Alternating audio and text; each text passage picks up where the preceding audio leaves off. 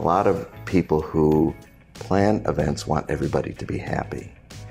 And I, I, think some of the very best speakers, the people that really appeal to the men and women that own the meetings and control the budget, is not necessarily to make, make necessarily to make everybody happy, but to challenge them and perhaps even um, make people feel uncomfortable. Welcome to Beyond Speaking with Brian Lord, a podcast featuring deeper conversations with the world's top speakers. Hi there, my name is Sean Hanks. I'm CEO of Premier Speakers Bureau, and today we have a very special episode. Um, it's difficult to get an entire industry of people to agree on one thing, but our industry agrees on one thing. Brian Palmer is a uh, pillar of our industry and has been in it for more than five decades. Brian, glad to thanks be for here. joining us Thank here on you. the podcast. Thanks for having me. 50 years. You've seen a lot. You've done a lot congrats, and Thank we you. love to have Thank you on you. this team. I'm going to jump right in. We have a whole list of questions. We ask a number of your friends, colleagues, uh, customers, event partners over the years. Um, what are some questions you would have for Brian Palmer? I hold those in my fingers here. So, Brian, I'm going to jump right in. All right. Answer as we go, and um, it may pique another question or idea or two. So, this is truly just a conversation. Uh, we're we're privileged to have Brian Palmer on our team, and um, this is uh, hopefully we can just unpack 50 years of experience and um, where where he sits today. So, Brian, I'm going to start off. Krista Haberstock, which is a mutual friend of ours, says or asked, "Who was your first booking, and what was the contract like?" A hot topic for the day: contracts. Who was your first booking? Well, my first booking was on the first day at work. It was George Will. Okay. I came, the phone rang, I got asked for, and in about 20 minutes, I had George Will booked. It was $7,500, and I looked like a hero in the office. They thought, Boy, this guy is good. what they didn't know is the day before, I had dinner with the parents of this woman I was dating in college. And her dad was a very senior executive with a pharmaceutical firm. And he said, Well, what are you going to do? And I told him what I was going to do. He goes, I know people that hire speakers. Let me make some calls. And the next day, a senior vice president called, said, Do you book George Will? I think my voice cracked. And I said, I think so. and boom, it was, uh, it was done in minutes. And, and the contract was very short, no legal review, and uh, happily it went very well. No legal review. I love that term, Brian. Put that on a t shirt. You mentioned that you started, that implies that National Speakers Bureau, which you um, ran for many, many years before you became a part of Premier Speakers Bureau, was in existence prior to. How did National Speakers Bureau become a thing? My dad started the company. He was a mus- musician. He got tired of traveling all over the country, and he um, uh, he stole a phone book from a New York City hotel, and he brought it home. and he started comparing and looking for businesses that he might be interested in that existed in New York and didn't in Chicago. And he saw there were all these speakers bureaus in New York. There weren't any in Chicago. He said, "I'm going to get into that business." So that's that's really how it began, and it grew very slowly in the beginning, but it did very well over time. Founded in 1973. Is that right? 1972, Two. and in 1972, I was a freshman in high school, and my work then was centered around collation, stapling, licking envelopes, and trekking packages to uh, the post office. Got it. So nepotism wasn't a thing at National Speakers Bureau. Brian started at the bottom and worked his way up. At the very bottom, and I have the scars on my tongue from licking envelopes to prove it. I love it. Merjana, another uh, mutual friend and great um, um, participant in our industry, asked this question. Well, it starts with a statement.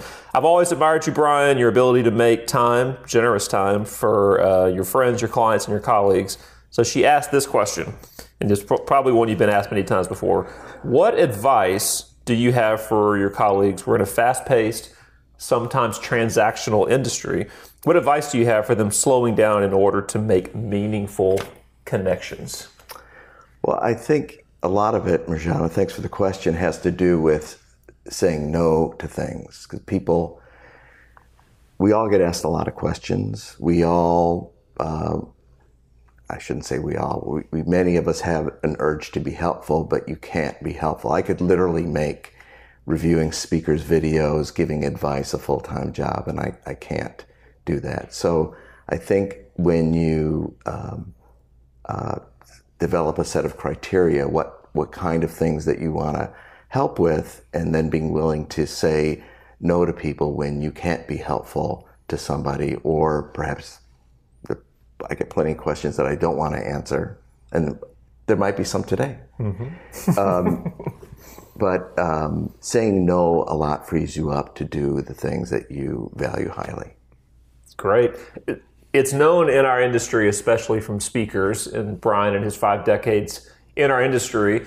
If you if you can get Brian Palmer on the phone, you're going to get some amount of sage wisdom, advice. Um, many of our speaker friends who are watching this have the eternal question well, how do you get Brian Palmer on the phone? What is Brian Palmer looking for when he sees a book that shows up on his desk unsolicited, a video that lands in your inbox?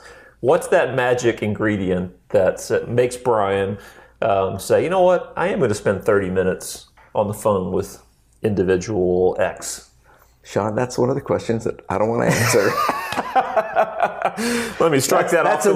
That's a no. List, that's a no. Got it. Well, Brian has, there are so many fantastic speakers in our industry who will tell you privately over drinks or even from the stage, a conversation with Brian started me on a trajectory um, that has sent me, I will say, into the into the uh, atmosphere of being a very successful speaker. So don't take that as unsolicited phone calls and emails will get you what you want. Uh, but Brian, you've been known for that uh, for a very long time. So congrats to you. Um, you. So we started, or, or, we started in 1972 or three. Correct me. There. Two. Two. September. September. John Palmer founds National Speakers Bureau. Um, he puts uh, Brian in the mailroom licking envelopes. Uh, fast forward to the mid 80s, 90s, 2000s. What are some of the big trends or changes that you've experienced in the industry over the years? Back in the um, 80s and 70s, I noticed that if a speaker was interesting and a little entertaining, that was enough. But slowly, um, people, financial people ended up or started to scrutinize more meeting spends and saying, well, why are we doing this? This is not really helpful. It's causing people to laugh. But um, event owners started getting more purposeful and asking speakers to help them achieve some objectives. So they started filling out pre programmed questionnaires and having conversations with speakers, telling them what they wanted to do that really didn't happen before that. It was just the the jaunty speaker would get up there and do his or her thing, and um, uh, uh, that was enough. But it, it, slowly became less enough, and over the you know through the rest of the the last century and up to now, it's gotten more and more um, important that a speaker be willing to uh, personalize and listen and help with event objectives intentionality and purpose. Yeah. yeah, that's interesting for our event planner uh, friends and colleagues as we watch. Carl Ware, a mutual colleague of ours, asked this question, and he says this can either be an amazing keynote or train wreck. And train wrecks are more entertaining, but they're more painful in the moment. He says, well, or he asked, what is your most unforgettable keynote experience, Brian? Um, it was a uh, meeting industry conversation, an audience of 70, percent woman, women, a CNN uh, headline news. Then I don't know if that does that still exist. I CNN headline so. news. Um, host a woman um, said a lot of disparaging things about women, and one of them was uh, Bill Clinton wouldn't wouldn't have been catting around had Hillary gone to Victoria's Secret a little bit more often. Silence in the room, I suspect. And two, two, two fun things happened. I remember one of uh, a person in our industry booked that speech, and I just got lucky and ran into him right after that. And he sees me and he turns to me and said, "I don't think that went very well."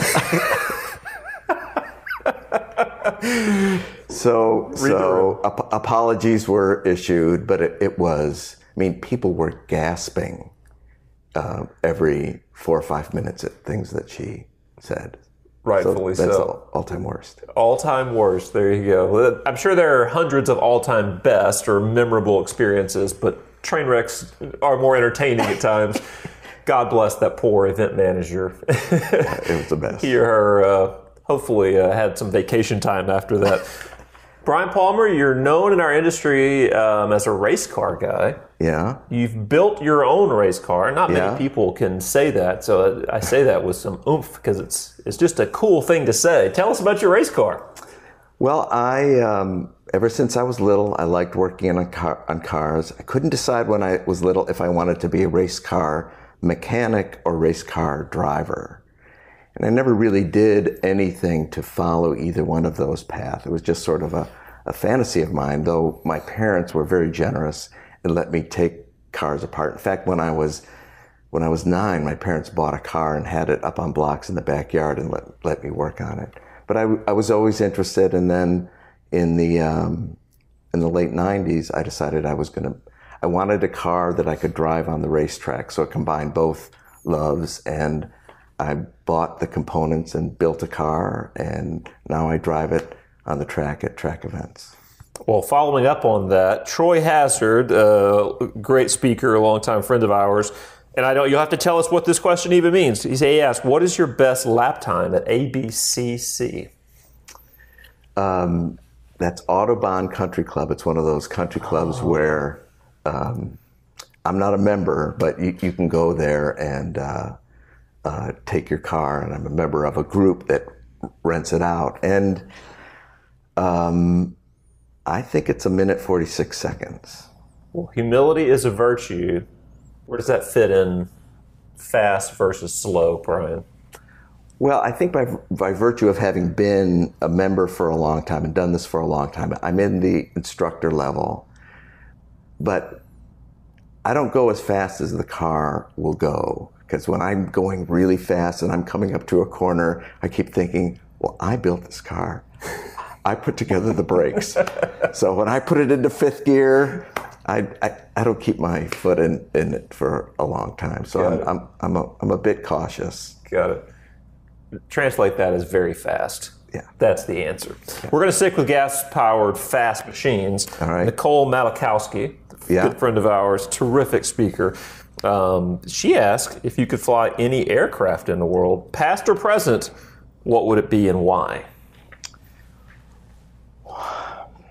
Well, I know Nicole flies an F 15. Don't you, Nicole? I once asked her, did she prefer the F 15 when she was the squadron commander in the Air Force, or did she prefer the F 16 when she flew for the Thunderbirds? And she said, Oh, that's a difficult question. but she, she said the F 15, and she gave a bunch of reasons. And I, I think I prefer that one because it's got two engines. And I've been bugging her for years to try to find a, a way to get me in one of those for a flight. And if I did that, I'd want her to be my co pilot. Absolutely. And Nicole, shotgun. Well, I'll follow up. One more question from Nicole. What's the fastest that you've ever gone? Well, I'm not sure how fast I've gone in an airliner, but in my race car, I'm pretty sure I went 172. And the reason why I'm not sure, because when I'm strapped in, and it, it is street legal too, but the st- speedometer is kind of behind a spoke in the steering wheel, and the, the seatbelts really hold me in tight. They're not the ratcheting seatbelts like our, our street cars have. So that's a, that's a rough estimate, but I'm pretty sure it's right. Theoretically, that's as fast as the car will go. And I was in fifth gear, and I was uh, redlining the engine, and, and, and so that's part of my calculation and coming Very up with that number Yeah. fast. Yeah, I love it. Uh, when they make a lifetime movie, the Brian Palmer story, who would play you? I just um, uh, booked a speaker um, who Brad Pitt played him in the movie Moneyball. And I was just, and I was putting the deal together, and I saw him and Brad Pitt looking all, all handsome. So I, I think that'll that'll I love that. That'll answer. be my guy. All right. Our friend Karen Harris asked uh, just for some uh, sage advice that you've learned over the decades, but what's one or two takeaways um, from five decades? Um, and I would say five great decades. So many people have positive things and uh, positive encounters, um, positive things to say about you, Brian. Um, what are one or two bits of advice you would give to someone on the front end of their career in this industry? In terms of w- booking speakers, being in the event business or a speaker? Let's say just in the event business in general. Well, I, one that I um, think is really important is to r- recognize that most people lean a certain direction. Some, about half people lean toward wanting their their mind touched with an idea, and the other half lean toward wanting their emotions touched. And really good speakers go back and forth during the course of their presentation. Because if you've got a bunch of engineers and the speaker is is telling a bunch of sto- kind of soft, lighthearted stories, that might not appeal, but it might appeal to some. So during the course of your presentation, go back and forth so that you appeal more broadly to the people in the audience. And the, the point that I made earlier about um, uh, personalizing the presentation. That should be, for a speaker, that should be um, inherent in the way they prepare and the way that they deliver. Make sure that you are addressing ideas that exist in the mind of the audience um, and, um, and help the organization achieve their objectives. And also, very importantly, a lot of people who plan events want everybody to be happy. And I, I, think some of the very best speakers, the people that really appeal to the men and women that own the meetings and control the budget, is not necessarily to make, make necessarily to make everybody happy, but to challenge them and perhaps even um, make people feel uncomfortable, make people feel uncomfortable about the role, and that maybe they need to get better, and they can use that speech and that event as a platform to get better and be more useful to their organization. Great advice. One or two more questions here. Our friend Bill Benjamin, and, and somewhat touching on that same point, um, said you had given him advice. I'm going to paraphrase here. Um, the hard part about selling speakers is helping people decide on, uh, at times, something that's not necessarily their idea. You have five decades of experience in this industry, and you're an expert on that particular thing. Uh, but being able to convey to someone who's an event manager, trust me, this works. I've seen it work many, many times. This being a, a speaker, a type of content. Um, speak to that thought for a second of being able to almost invest in that event manager and say, you need to trust me right now. This thing is going to work. Um, but it's not necessarily their idea. How do you make that that um, that moment happen? Well, it depends on the person I'm talking to. Sometimes I try to shame them into saying, you know, I've got these customers that won't consider an idea that is not their own. And they, oh, not me. and actually, that's something I think more senior people are often very guilty of that. I mean, they're, it's their meeting, it's their money. The, it's, it's not so much the, the um, speaker's fee, but it's the impression that that speaker makes uh, to the 500 of the most important people that they've taken out of the workplace and, and, and have at this meeting. It usually comes via some good questions. Some people are um, uh, really impressed by testimony. I mean, great testimonials about that speaker's presentation. Uh, whether that, that speaker has walked in their shoes, worked in their industry, or spoken in that industry before. Some people, and, and I put a lot of weight into into uh, videotape, um, sometimes preview video, and often you can find a video of an entire presentation um, on, on, YouTube so that you can see the way that that um, uh, speaker introduces ideas and how he or she delivers on them to, to be able to make that assessment. But through conversation, ask what's important to them and try to give them what they need to feel comfort, comfortable. Because a lot of it, a lot of what we do is trying to make people feel comfortable with the decision, and everybody is different. So finding out where they can become a little bit more comfortable with, with their decision is really, I think, the key. Patrick Johnson at eShow, I think, as a friend, said, I've heard a few, but I have to know what's one of your favorite celebrity encounters?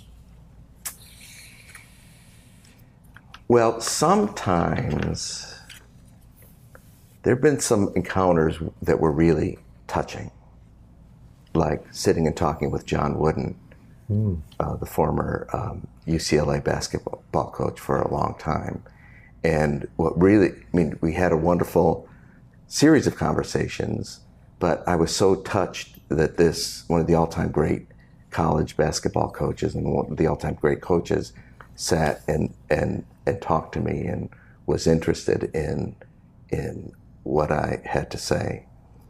Um, having a jaunty conversation with uh, Jesse Owens, wow.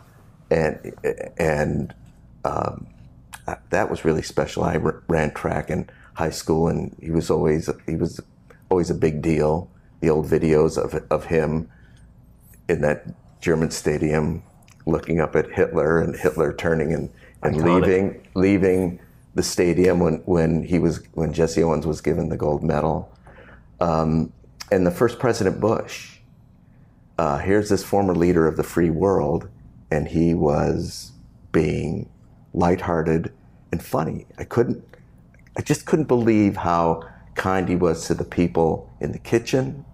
We, I was with a group of a scrum of people walking through the kitchen, and all the cooks are like this. And he goes, "I gotta." He stops. I gotta ask you, you people, something.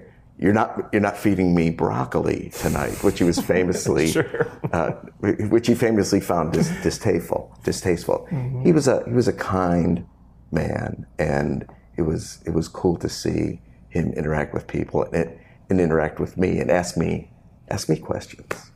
That's great. I have two final questions. One um, is from your longtime kind of uh, right hand man and just another great guy in our industry, Don Jenkins. He asked, Was Don Jenkins your best hire ever? But don't answer that question for Don Jenkins. I have, do have one final question, but I want to say, Brian, um, it's not hyperbole or overstating it to say to you that you've been an icon in this industry. And pillar is the right term. Like you really have set the tone for integrity. And I know this that's important to you because you're following in your father's footsteps in that way.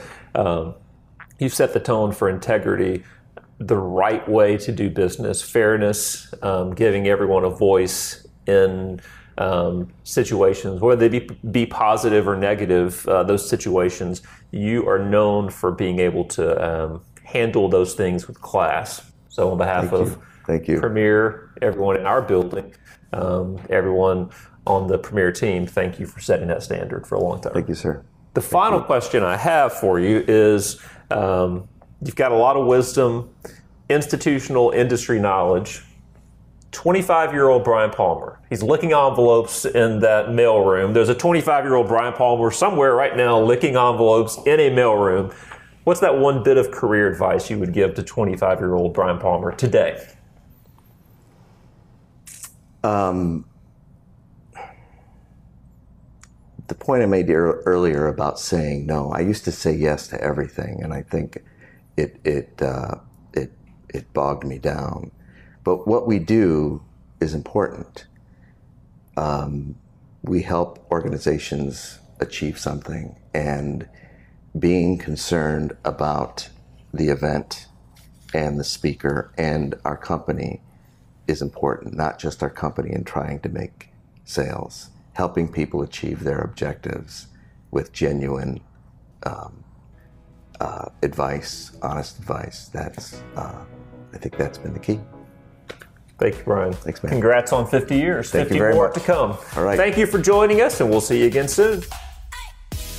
Thank you for joining us for the Beyond Speaking podcast. To learn more about today's guest, go to beyondspeak.com. Make sure to leave a review and subscribe wherever you listen.